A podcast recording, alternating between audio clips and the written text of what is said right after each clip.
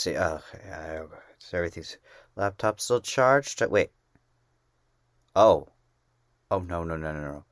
No, I, I I'm off. At least I can go back and. Ah, I'm out of power. Well, okay, this is awkward. I know I said that I would, uh, you know, do the next nickname thing about the good nicknames things, uh, the next week. Uh, funny story, um, that, that did not happen, as you obviously know, um, yeah, I was on vacation. I, I didn't intend to be gone for so long. You see, I, I wanted to go on vacation, but, you know, with, with COVID and everything, you know, it's a bit difficult, and I, I like history a lot, and I want a, a, a long vacation, but I didn't want to, you know, not do the podcast. And instead of doing something like, uh, I don't know, just pre recording them and uploading them, what am I, Bill Gates? I don't know how to do that. I mean, what, am I going to figure out how to do it in 10 minutes after looking it up on Google? Probably, but I got better things to do, like building a time machine. Yes, that's right.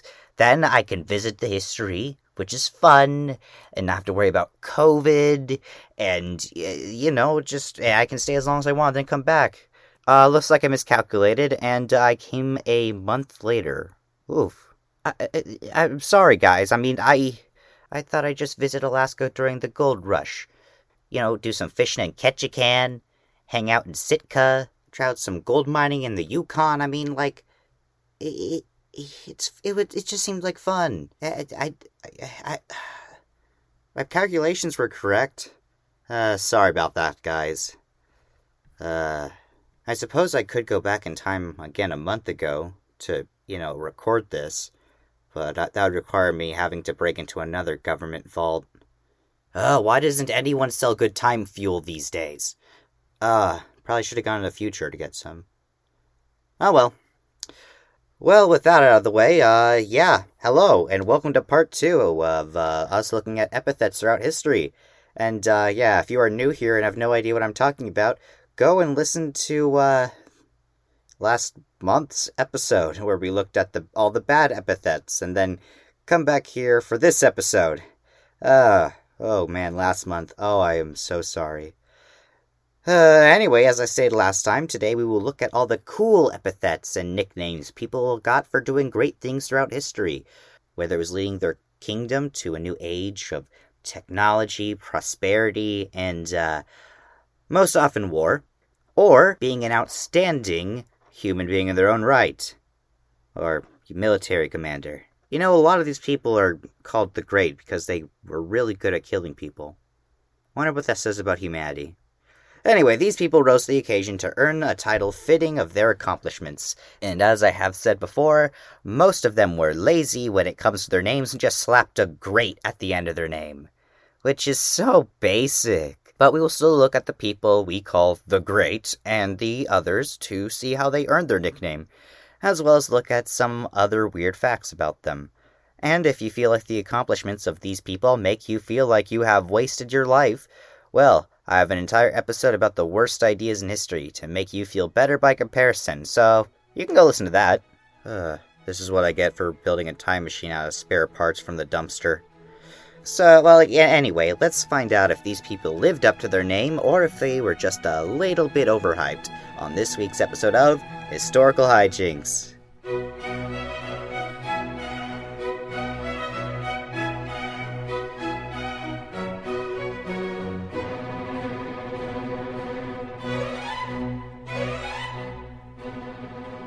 So let's begin with an easy category people who are revered for their military might and conquests.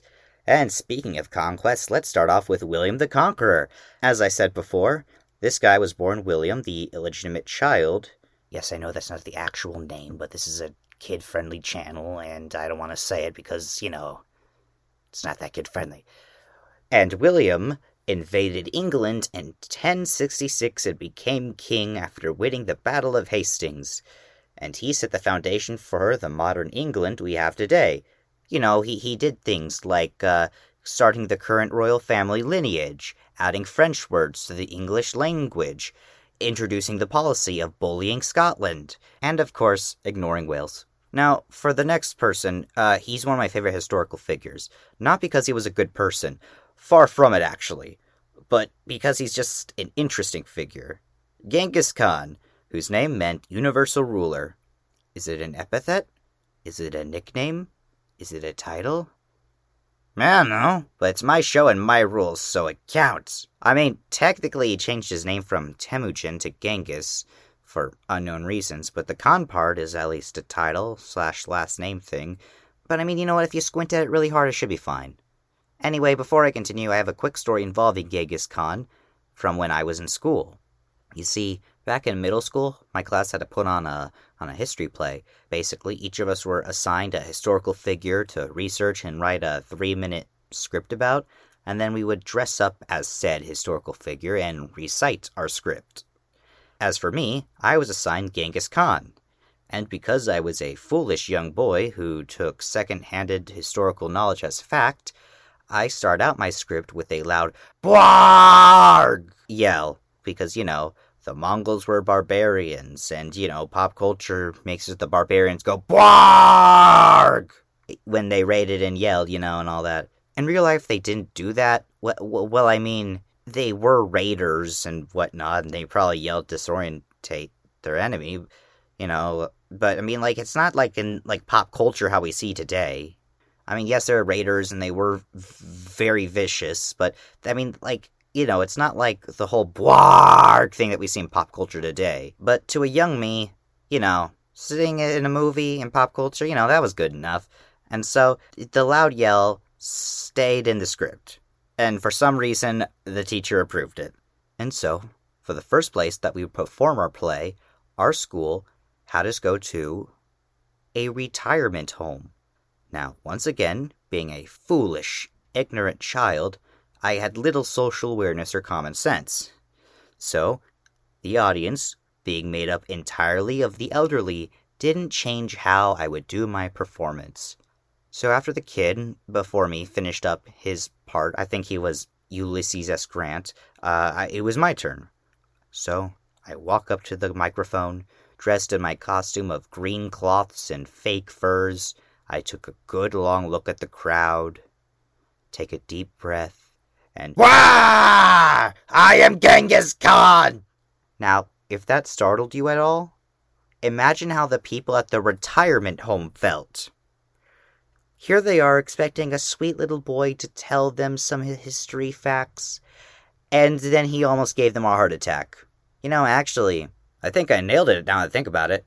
I mean, how else do you represent Genghis Khan if but trying to murder someone with every intent?